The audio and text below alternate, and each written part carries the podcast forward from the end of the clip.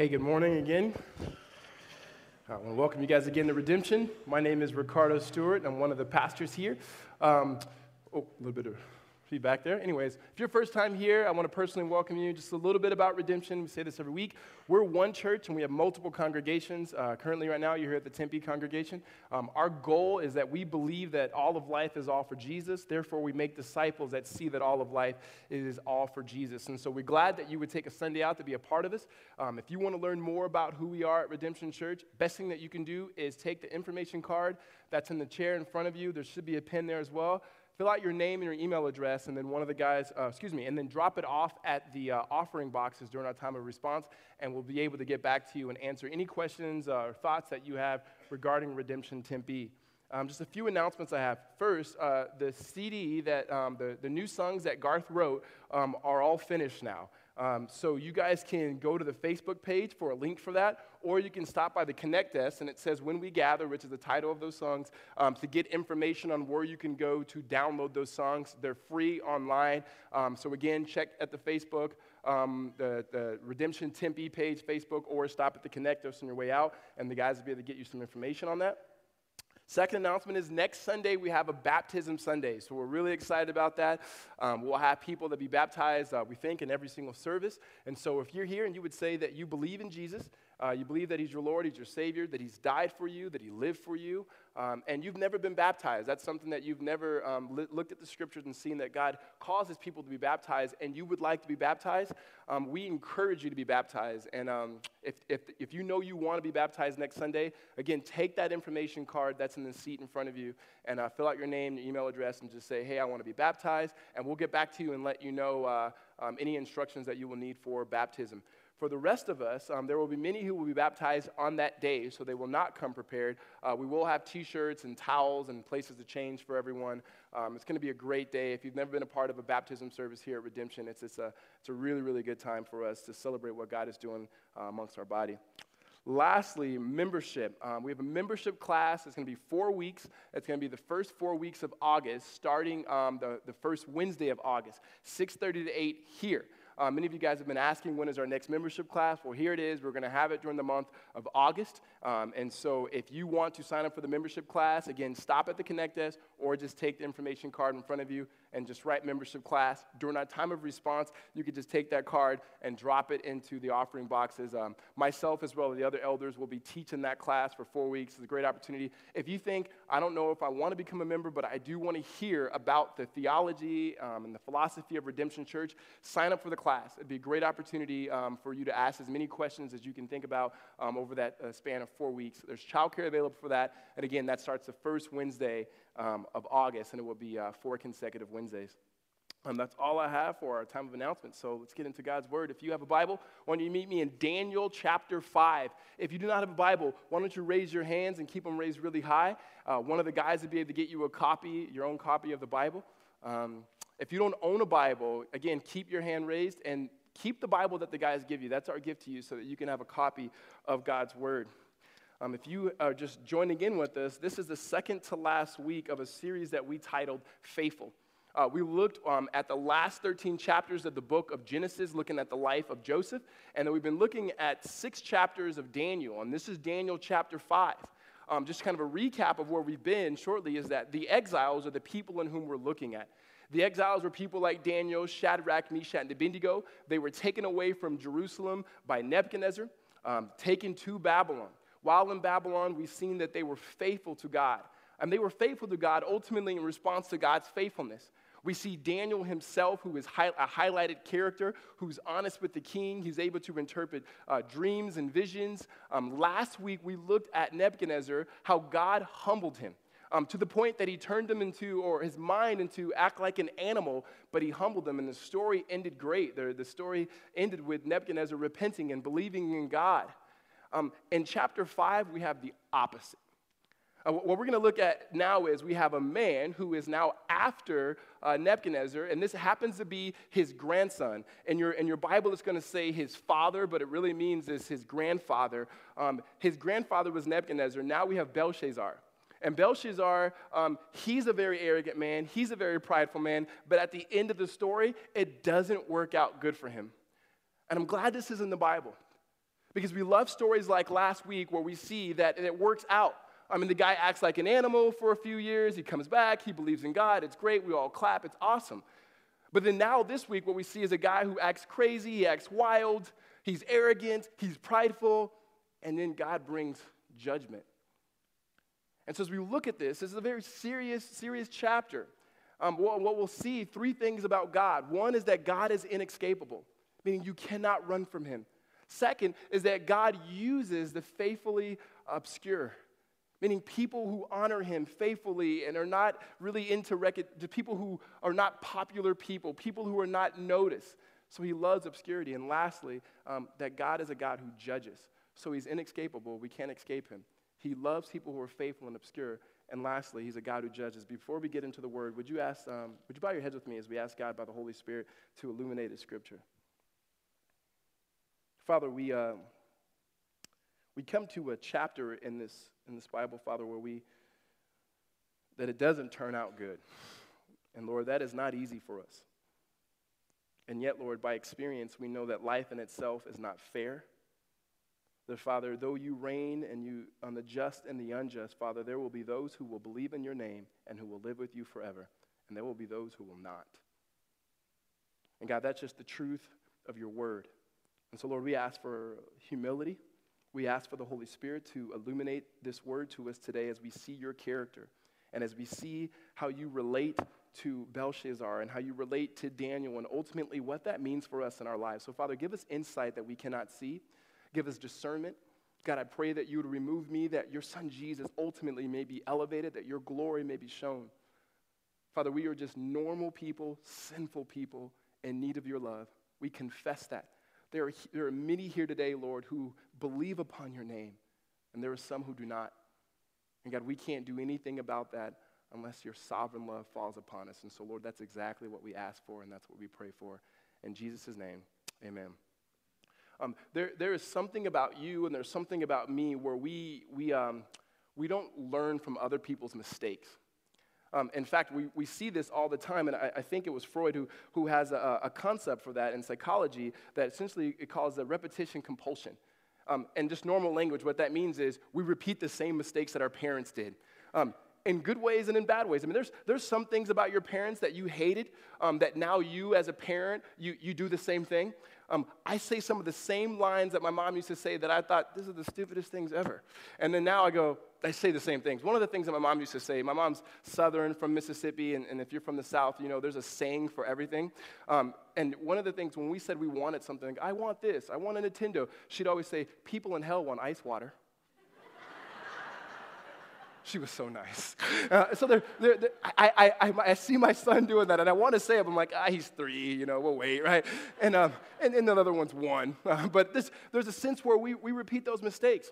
And in negative ways, we see this, is that we try to recreate, um, subconsciously, we recreate the dynamic or lifestyle that we had. Meaning, in negative ways, a young man who grew up in a household that watched his father abuse his, his mother will grow up saying, I will never do that, I will never do that, I will never do that. And yet, statistically, what we see, that's exactly what happens. People who grew up in a household where there's verbal abuse, they will find themselves in circumstances and situations where, where they put themselves in position to do the same or have the same happen to them. And there's a sense where we really don't learn from other people's mistakes. And yet, one of the ways that we draw wisdom, first and foremost, is from the fear of the Lord. Practically, it's from our own experience. And it's watching other people and going, I'm not going to do that. That didn't go so well with them and yet we don't. That, that's exactly what happens to Belshazzar. We know that he was alive at this time when, when he saw that his grandfather father lost, lost his mind and acted like an animal, and that God humbled him. That, that he knows about the exiles, he knows about Daniel, and yet he forgets about all of it. And we see this man now, the context where we have is he's in a party. He's not just in a party, he throws like the best party, one of the best parties we've seen in scripture. He can care less about Daniel, he can care less about what happened to his grandfather, and he can care less about God. And so the same God that showed up to his grandfather in chapter 2 and the same God that showed up in chapter 4 is the same God that shows up in chapter 5. And he ends this party in a very abrupt way. It, pick up with me in uh, chapter 5. The first thing that we see is that God is inescapable. Chapter 5, verse 1 King Belshazzar made a great feast for a thousand of his lords, and he drank wine in front of the thousand. Belshazzar, when he tasted the wine, commanded that the vessels of gold and of silver that Nebuchadnezzar, his father, had taken out of the temple in Jerusalem to be brought, that the king and his lords, his wives, and his concubines might drink for them. And then they brought in the golden vessels that had been taken out of the temple, the house the house of God in Jerusalem, and the king and his lords, his wives and his concubines drank from them, and they drank wine and praised the gods of gold, silver, bronze, iron, wood, and stone. And so here's this party, good party. Good party. I'm, I'm, I'm not saying, no, not a godly party, right? But it's a good party, uh, big party. And what we even know um, from historical facts is, is that in this time, they threw huge parties, thousands and thousands of people. So Belshazzar now is in this party. He's got a thousand people. It says that he's got every possible drink that he wants, which is wine at that time. Um, he has wine, and it says he's got good wine, and it says that he tasted it. Now, what most of the commentaries would say is he's not just sipping the wine and going, oh, what a good gift from the Lord. Let me glorify him. It, it, he's saying he's intoxicated. Like this man's drunk. And the way that these parties would be set up is that he himself, whoever the king was, would elevate himself above everybody else. It says he's got women, he's got his wives, and he's got his concubines, which is his, his, um, his women on the side. He already has a bunch of wives, but then he's got women on the side. Like this guy is ridiculous, right? So this, this is who he is. Um, he's got the lords around him, and when it says lords, these are his buddies. This is a party. This reminds me of like Manzanita or something like that, right? This is, this is just a party. He's elevated. Um, if you can think about um, my picture here is like a nightclub or something. Uh, you, you have Belshazzar. He's looking at everybody. He's drinking wine. He's, wa- he's in the good seats. He's got VIP. The DJ's next to him. He's looking at the DJ like, yo, spin that track I like. And it was like, go, go, go, short. Like, that's, so that, that's what's happening in this sense. Another thing that's happening here is that most of um, commentaries would say, and I agree with them, is that we know historically that Belshazzar knows that his kingdom is coming to an end. At the end of chapter 5, what we see is he's going to be ransacked by the Medes and the Persians, by King Darius. And so that what they know is at this time, he's not just throwing a party. He, he's not saying, hey, celebrate me. He's trying to numb himself because he knows what's about to happen that they're already um, around, his surrounded his kingdom, ready to take him out. So he throws what he thinks is the best party, not just to go out on top, but ultimately to numb himself from reality, to numb himself from his own guilt, from his own shame, ultimately to try to hide from God. And you know what? There's, there's, there's really not a whole lot of difference between what was happening then and what happens now in our culture. We, we may use different things, but we'll try to numb ourselves. See, in, in Belshazzar's case, he wanted to use women, he wanted to use alcohol, he wanted to use party, he wanted to use people's approval. And we do the same thing. That, that, that he, he, he had the vessels, meaning the, um, the, these vessels that were stolen from Jerusalem, which this was, this was an offense to a holy God. Not only did they steal these things out of the temple, um, it was superstitious for them. They would never touch them. Even his grandfather never touched them. They hadn't been touched for 50 years. And he goes and brings them out to say, Look at the gods we com- conquered. Though he didn't do any of it. And it says that they worshiped other gods, false gods, gods of silver and gold and bronze and wood and iron and stone.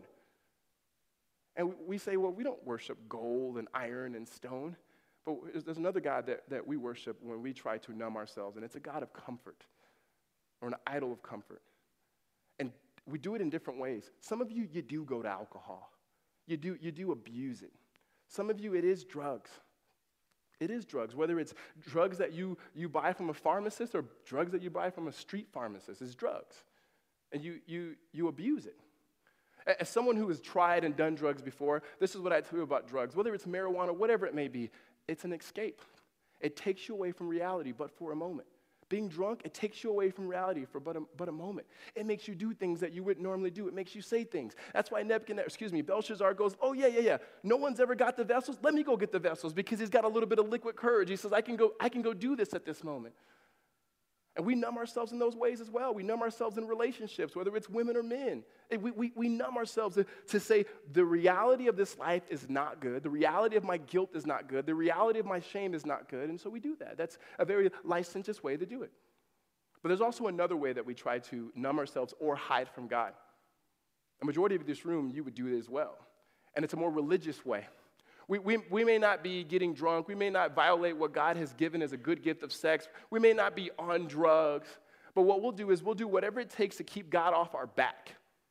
What, what that means is whatever it is in Scripture, whatever the moral imperatives that God has given us, we'll do that because we don't want God to, to bother us.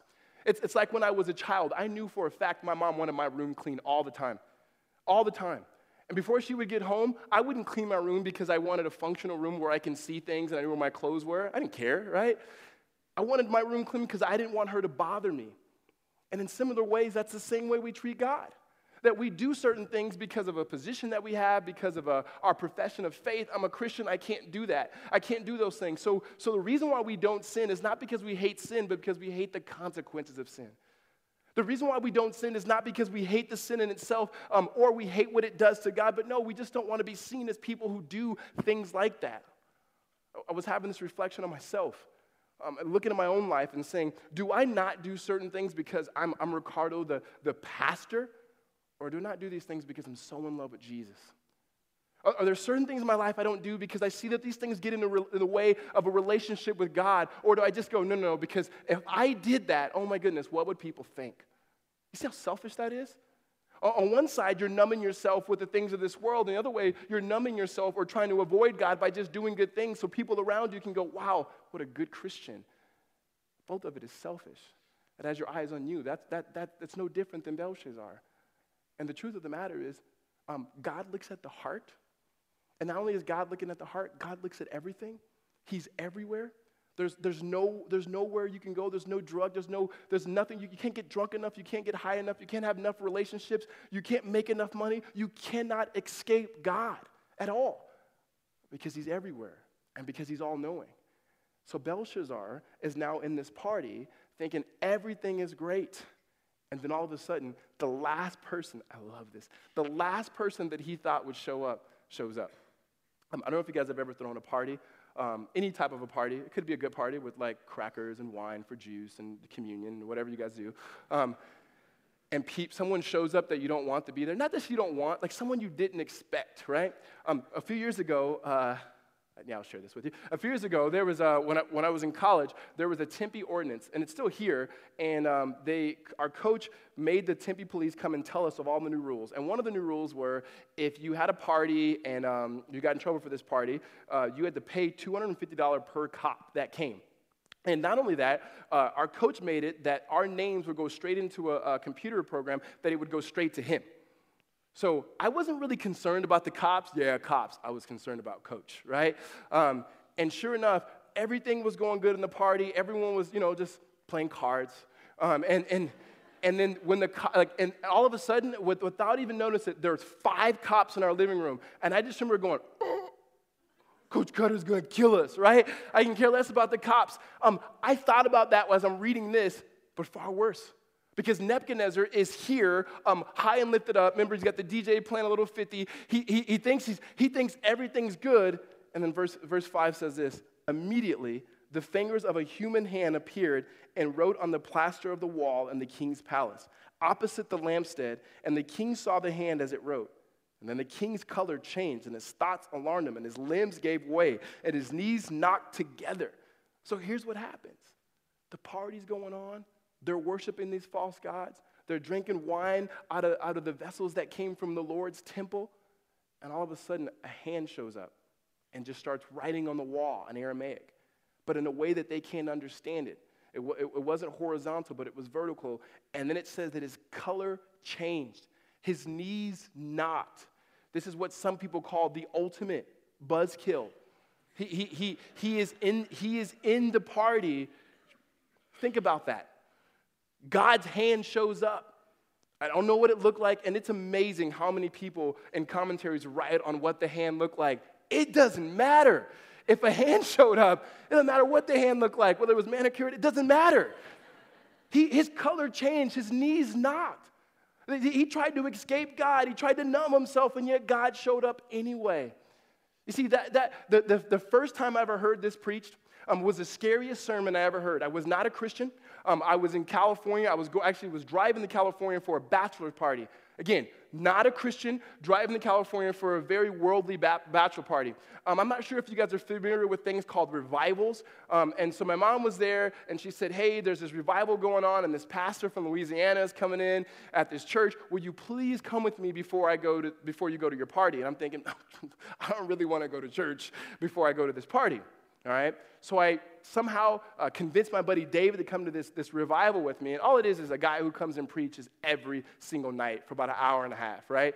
Um, really, really small church. It's about 300 people, but packed, small, fans, just, just sweating everywhere. And this pastor was up there, real big black guy, and he just held the mic the whole time. And he was preaching out of Daniel chapter 5, and, and, and he kept saying this the party is over. And the dude on the piano was like, right? And I'm just like, and the whole time I'm on, like, he's like, the party is over. God will show up anywhere. And he just kept going. And then he said this. He got real quiet and he goes, Some of you are here right now.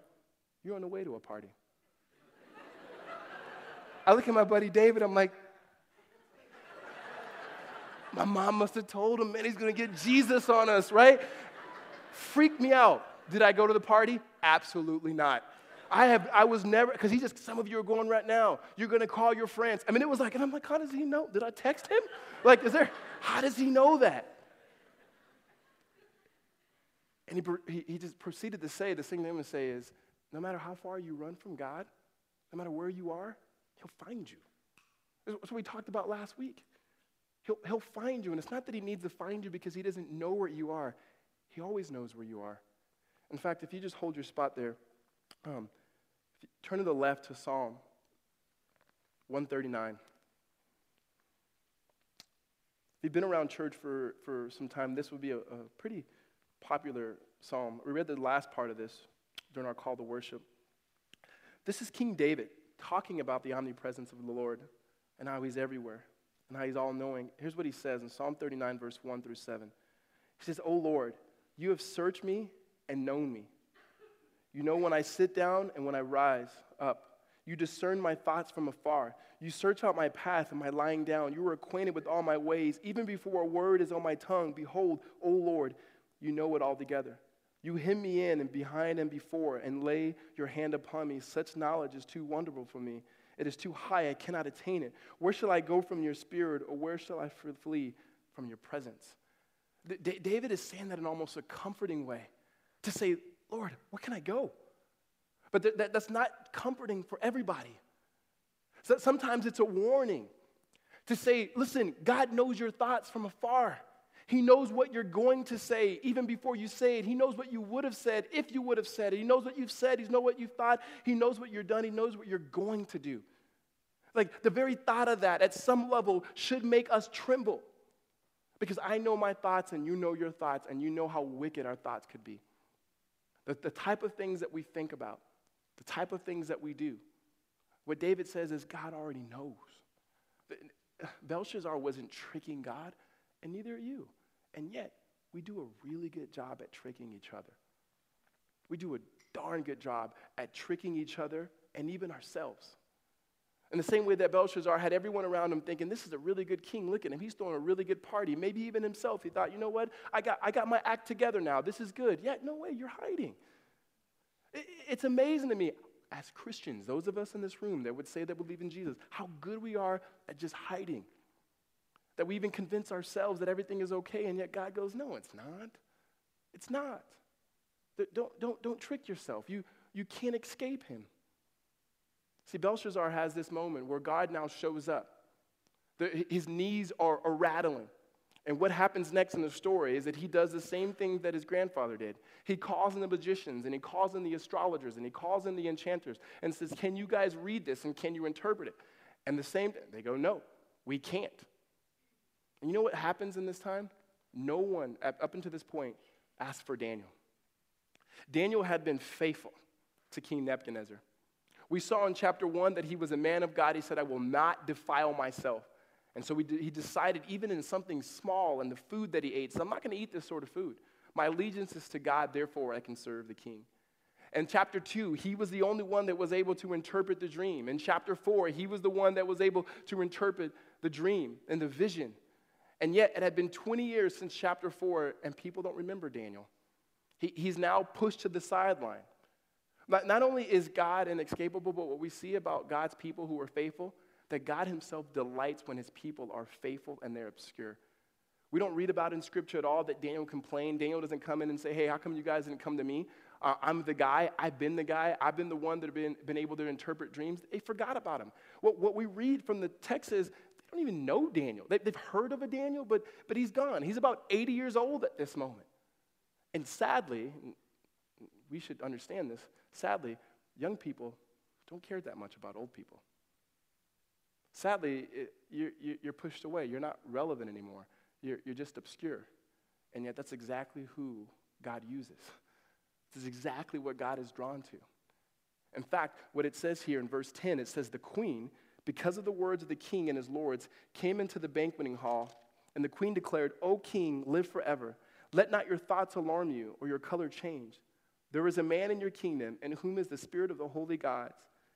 In the days of your father, light and understanding and wisdom, like the wisdom of the gods, were found in him. And King Nebuchadnezzar, your father, your father the king, made him chief of the magicians, the enchanters, the Chaldeans, and the astrologers, because an excellent spirit, knowledge, understanding to interpret dreams, explain riddles, and solve problems were found in this Daniel, whom the king named Belteshazzar. Now let Daniel be called, and he will show you the interpretation. Um, when it says the queen, it's not the wife of Belshazzar. Um, it's, it's actually his mother. And so she hears about the party, she hears about the writing on the wall, and then so she comes now into the party and says, Hey, I know that these guys, these guys can't answer it, but you know, there's actually another man here, a very obscure man. And, we, and the reason I say obscure, I use that word because the word obscure means not popular, not well sought out. People, people don't really f- cling to you or fling to you or follow you. And, and I just, I've always been drawn to that because I see in Scripture that's the thing that God is drawn to. Daniel was a very humble man. He's done some pretty amazing things. Now, we talk about Daniel because it's written about in the Bible, but for 20 years, no one even heard of Daniel, even though he was the man who had helped their, their country significantly by helping their king. And what we see in Scripture, it's guys like Daniel, it's women like Ruth, it's women like Esther, like Rahab, it's men like Elijah and Elisha. It's these men that God uses, men and women that God uses because they're faithful. And, and the reason why they're able to be so obscure is because they don't need the praise and approval of people. So, so many of us, we try to make a name for ourselves. We try to put ourselves out there. Um, we try to get as many followers as possible or people at least to like us. And yet, the most confident people that we read about in Scripture and experientially, the most confident people that we see in Christ are people who keep their heads down and just love Jesus with their mind, their body, their soul, their heart, and their strength. And the Bible lets us know even God looks to people like that. Hold your place in, in Daniel and turn to the left to Isaiah 66.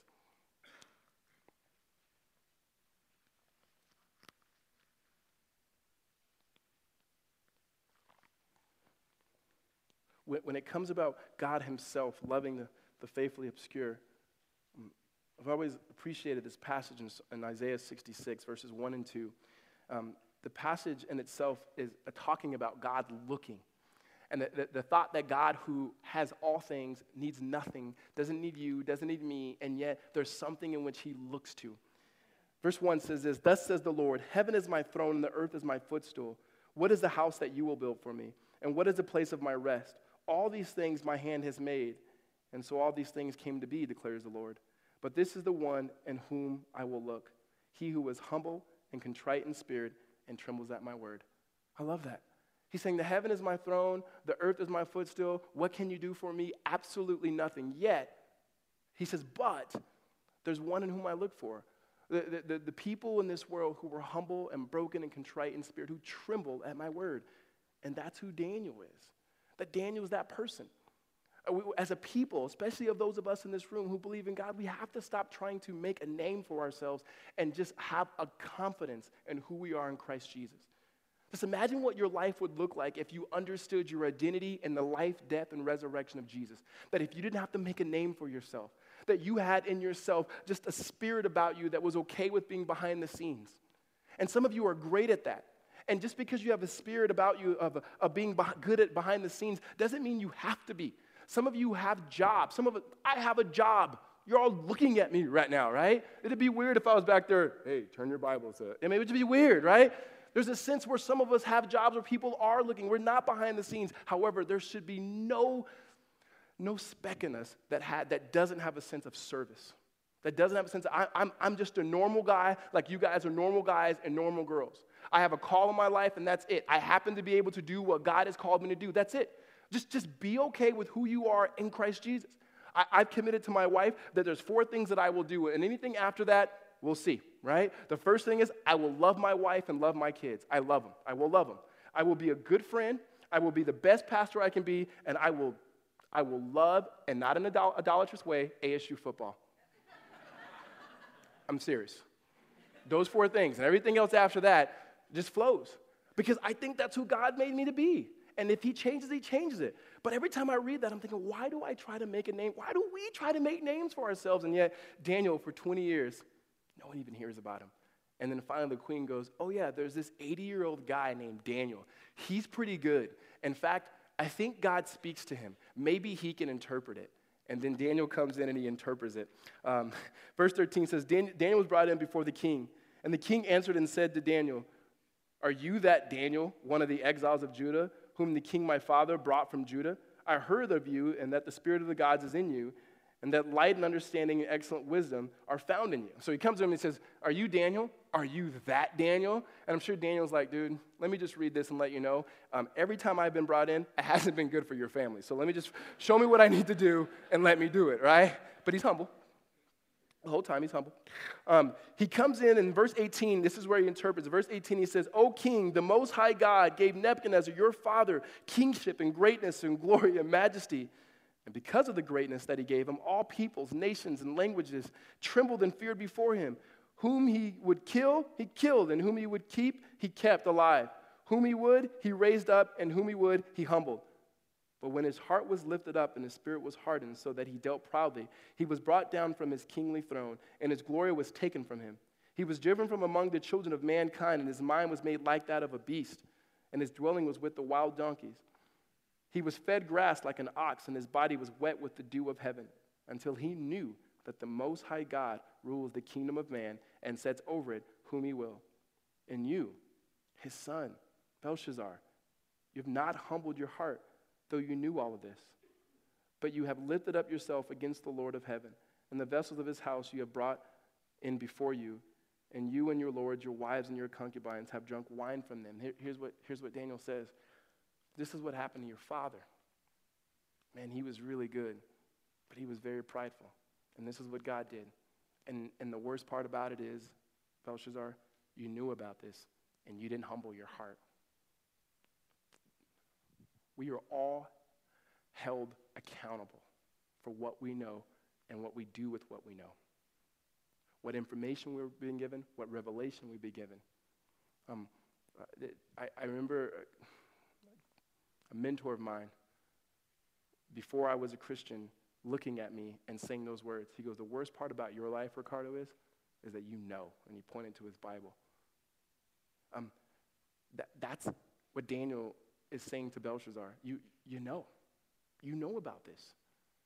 This is not, um, this is not Belshazzar is going, walking around saying, Oh, I didn't know. I had no idea. Oh, who, who's God? Who, who, who are you, Daniel? Because no, you didn't humble yourself. You, you see, the, the judgment that is about to come on him comes on him because of him. It's not that we have this God who's running around who's saying, I can't wait to just judge people. I can't wait just to condemn people. The Bible is very clear that we want something as people. That you and I, our children, every single one of us are born into this world and we want something, and what we want is everything but God. What we want for God to do is to give us up. In fact, no, no need to turn there, but in the book of Romans, we see that at the very, very beginning of Romans.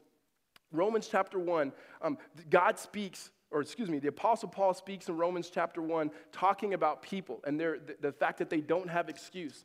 He says in verse 18, he says, For the wrath of God is revealed from heaven against all ungodliness and the unrighteousness of men who by their unrighteousness suppress the truth.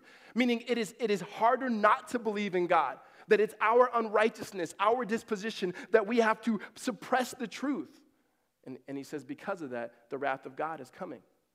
And when we think about the wrath of God, normally what we think about is, is people being thrown in the fire. Normally we think about just judgment and we think fire. And, and, and what God says, the worst thing that He can do for you and me, we say this, all, the worst thing that God can do for us in this situation is to let us be who we would be apart from him. Is to let you and me do what we would do, believe what we would believe, apart from his sovereign intervention. In fact, he goes on in verse 24 and says, Therefore, God gave them up. Meaning, God just said, If that's what you want, go ahead. He says it again in verse 26. He says, Therefore, this reason, God gave them up. That, that, that language comes up again. And, and, it says that we are without excuse because, because God, and His general revelation, He's created things that we would see and know that it's God. And even more specific, um, specific for thus uh, in His room, He's given us Jesus, He's given us His Word. In Belshazzar's case, He's given him his grandfather's life and his word and experience. And Daniel says, You haven't hardened your heart. So not only is God inescapable, but last thing we'll see is God is a God who judges. We don't like to hear that. We don't like to hear God is a God who judges. We don't even like to hear that Jesus is, is, is one who judges. That we, we love Jesus, uh, Jesus hanging out with kids and hanging out with prostitutes and sinners, and he forgives. But we don't see Jesus as judge, and yet the Bible lets us know that he's both the lamb and he's the lion. And Daniel now interprets this and shows the judgment of God. In verse 24, here's what he says Then from his presence the hand was sent, and this writing was inscribed. And this is the writing that was inscribed Mene, Mene, Tekel, and Parsin. This is the interpretation of the matter. Mene, God has numbered the days of your kingdom and brought it to an end.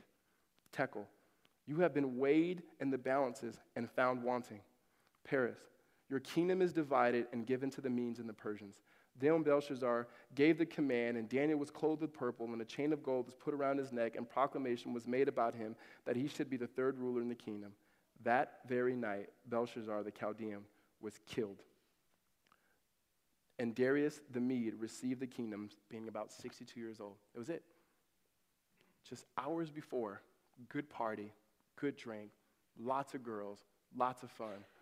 God shows up. You didn't repent. You didn't listen. I gave you the opportunity. Judgment. A few weeks ago, we, we read from the book of Romans and, and talking about how God's forbearance and his kindness and his patience is meant to lead men and women to repentance. And so 20 years had gone by for Belshazzar. His kindness and his mercy and his patience.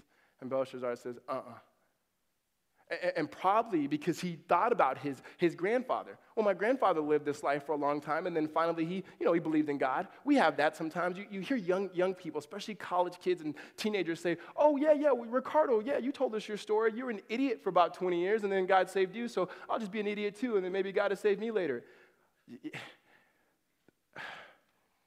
You can't presume upon God's grace. You can't, and here, here's another thing about grace. Hear me on this. It's not fair. It's not fair.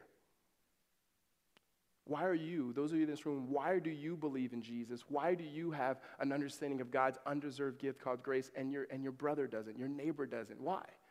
Not because you were smarter, because you were better, because for whatever reason, God in His love began to open up your eyes. So we should never presume upon God's grace. We should never do it with our kids. We should never do it with our family members. We should never do it with our friends. We should never do it with our coworkers. We should never just say, oh, yeah, yeah, God's going to save them. Because he's given us a responsibility to pray. He's given us a responsibility, like Daniel, to, sh- to teach God's word, to show God's word. So judgment comes now upon Belshazzar because he does not repent. Hear me on that. It, the Bible is very clear. God Himself is saying, I don't desire that any shall perish. I've given the opportunity, I've given time, I've given revelation, and you and me, I've given Jesus. And yet, we may not have the same judgment um, that, that Belshazzar have, but it's similar. In fact, we walk down those words again. When it says mene, it says that God has numbered your days of your kingdom and has brought to an end. What that means is God has numbered your days, and God has numbered my days. I could fall down today and it could be over. We could lose someone close to us now, it could be over. We do not have control over our lives. We do not. We said that last week. We do not have control over our lives. One of the saddest things happened the other night as Garth prayed in Colorado. You just go watch a movie. This world is broken. And that's not me saying, oh, God did that. No, this is what evil does in our world. We do, God knows the numbers of our days. And then He knows us. and he knows what we did with the numbers of those days. And the second part to that is tekel.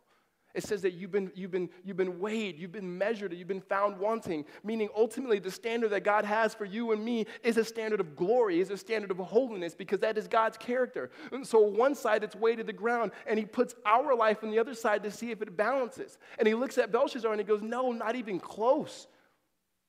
You, you, what, he, what he's saying is Belshazzar was morally and spiritually insufficient. It, didn't, it just didn't add up. There's no difference between you and I. What that means is we're going to give an account. You, me, every single one in this room, whether you believe in Jesus or not, you will stand before Jesus. Second Corinthians chapter 5, verse 10 lets us know we will give an account with what we did. What we did with the life that God's given us, what we did with Jesus, what we did in believing Him, how we responded to Him, we will give an account. That, that, that, that is not a day. Um, I love Jesus and I believe that I will see Jesus with all my heart because of the gospel. I still am worried about that day. I, I should be. Because he's going to bring out that book and he's going to, oh, remember when you were 17? Oh, dang it. No, why, what happened? Right? He's going to know that. There's a, there, there, there, we're going to have to give an account to that, and people don't like that. It says Jesus, he's the judge. He's going to look. And then, and then for those of you who never believe, how about we'll start with you, Christians? Those of you who believe in Jesus, you'll give an account what you did good and what you did wrong. And I know that many of us are going to go, yeah, yeah. God's going to say, hey, remember that one time that you said this to this one person or you shared that? That was really good, huh? Yeah, your heart was wicked in it. Burn. That's going to burn. And then you will escape, though, as only one escaping the flames, is what Paul says. And then those of you in this room, hear me now, because I love you. Um, whether you believe it or not, whether you believe in a judging God or not, God will judge. And He will judge you on what you did with His name, what you did with your life, and did you believe in his son? In fact, let me, let me, let me turn and just read to you um, Matthew chapter 24. It's not going to be on the screen here, but let me read it to you about that day. Here's what he says.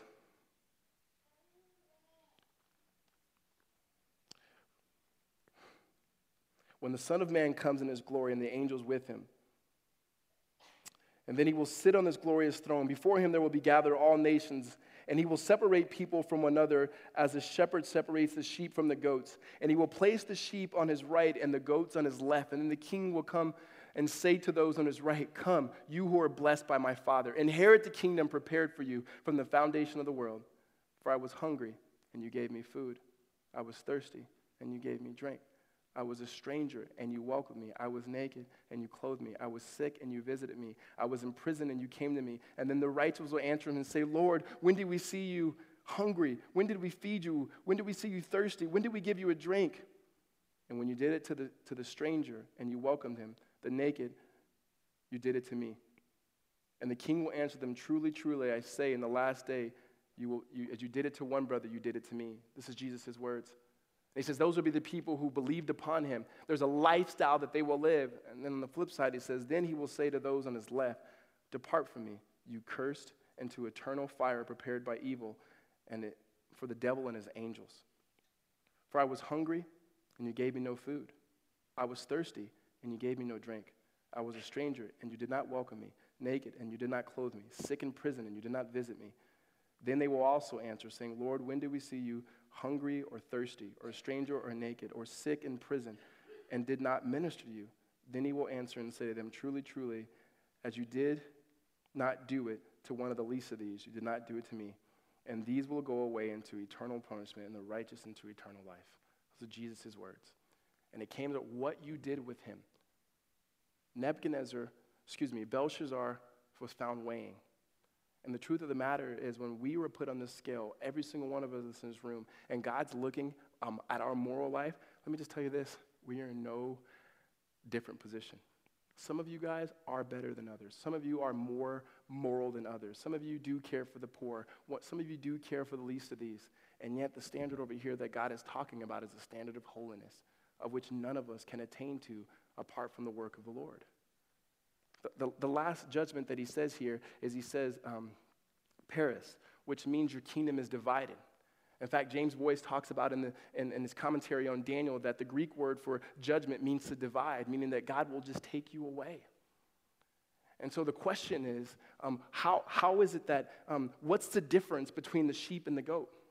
If we all are in that position as Belshazzar, that we all are found wa- wa- wanting, that we are not holy, what's the difference between the sheep and the goat? What's the difference between the righteous and the unrighteous? And what's the difference between those who will spend eternity with Jesus forever and those who will not? It's not about our good deeds. It's not about what we've done or what we have not done. It's not about the family that we're raising. It comes down to this.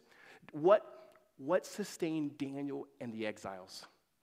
You see, Daniel wasn't the only one that was writing during the time of exiles what sustained them and what protected them. Because when, when Darius came, he took everyone out, but he kept Daniel, and he kept Daniel's friends. In fact, the other, the other exiles that wrote, they wrote about a hand of the Lord. But this time it wasn't a hand of judgment, but it was a hand in which God was going to bring. Jeremiah wrote during this time as well. And so they would have heard Jeremiah. And here's what Jeremiah says in verse chapter 33, 31 about what God will do the next time he writes.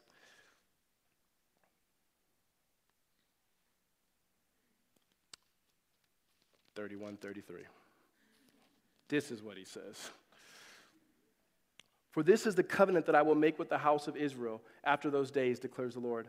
I will put a law within them, and I will write on their hearts. I will be their God, and they shall be my people. And no longer shall each teach his neighbor or his brother, saying, Know the Lord, for they shall know me. They shall know me from the least of them to the greatest, declares the Lord. For I will forgive their iniquity and I remember their sin no more. Not only did Ezekiel, uh, excuse me, not only did Jeremiah write, but also Ezekiel. And Ezekiel wrote in Ezekiel 36, 26, speaking about that day as well and how we were protected, those by faith.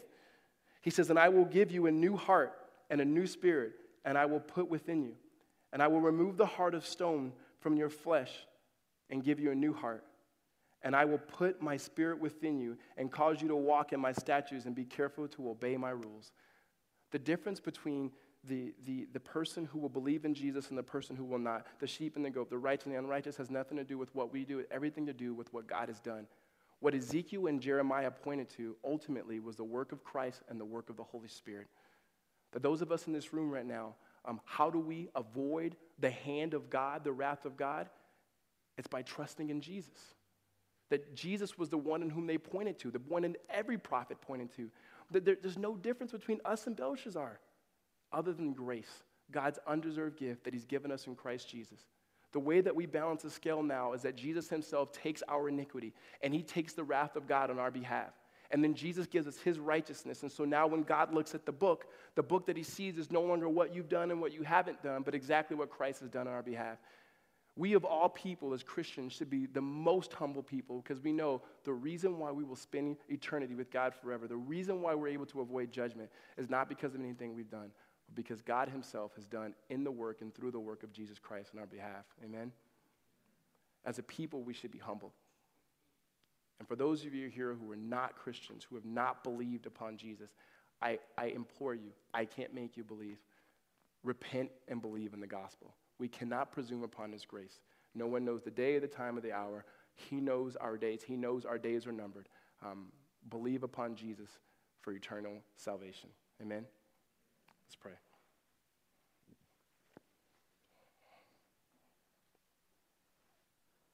Father, we,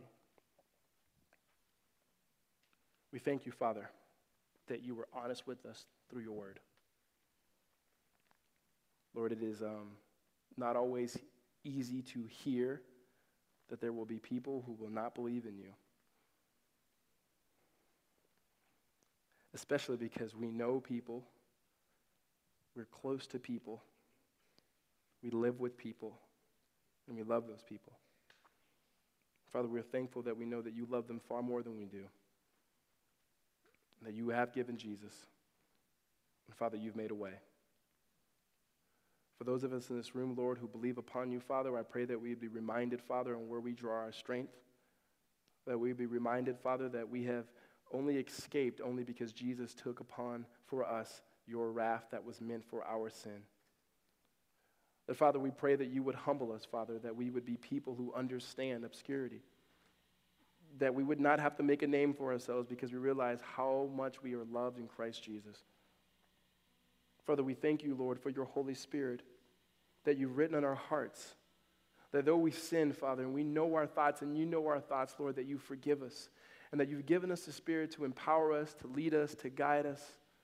And so, Father, we pray that we'd come clean before you. As we come to the table, Lord, remembering the work of your Son Jesus on our behalf, Father, that we would be reminded that you've washed us as white as snow. We thank you in Christ's name. Amen. Just giving you opportunity in this moment just to sit still for just a second before we respond and um, uh, just think through whatever it is God is communicating to you. In just a moment, I'll come back and lead us in a time of response.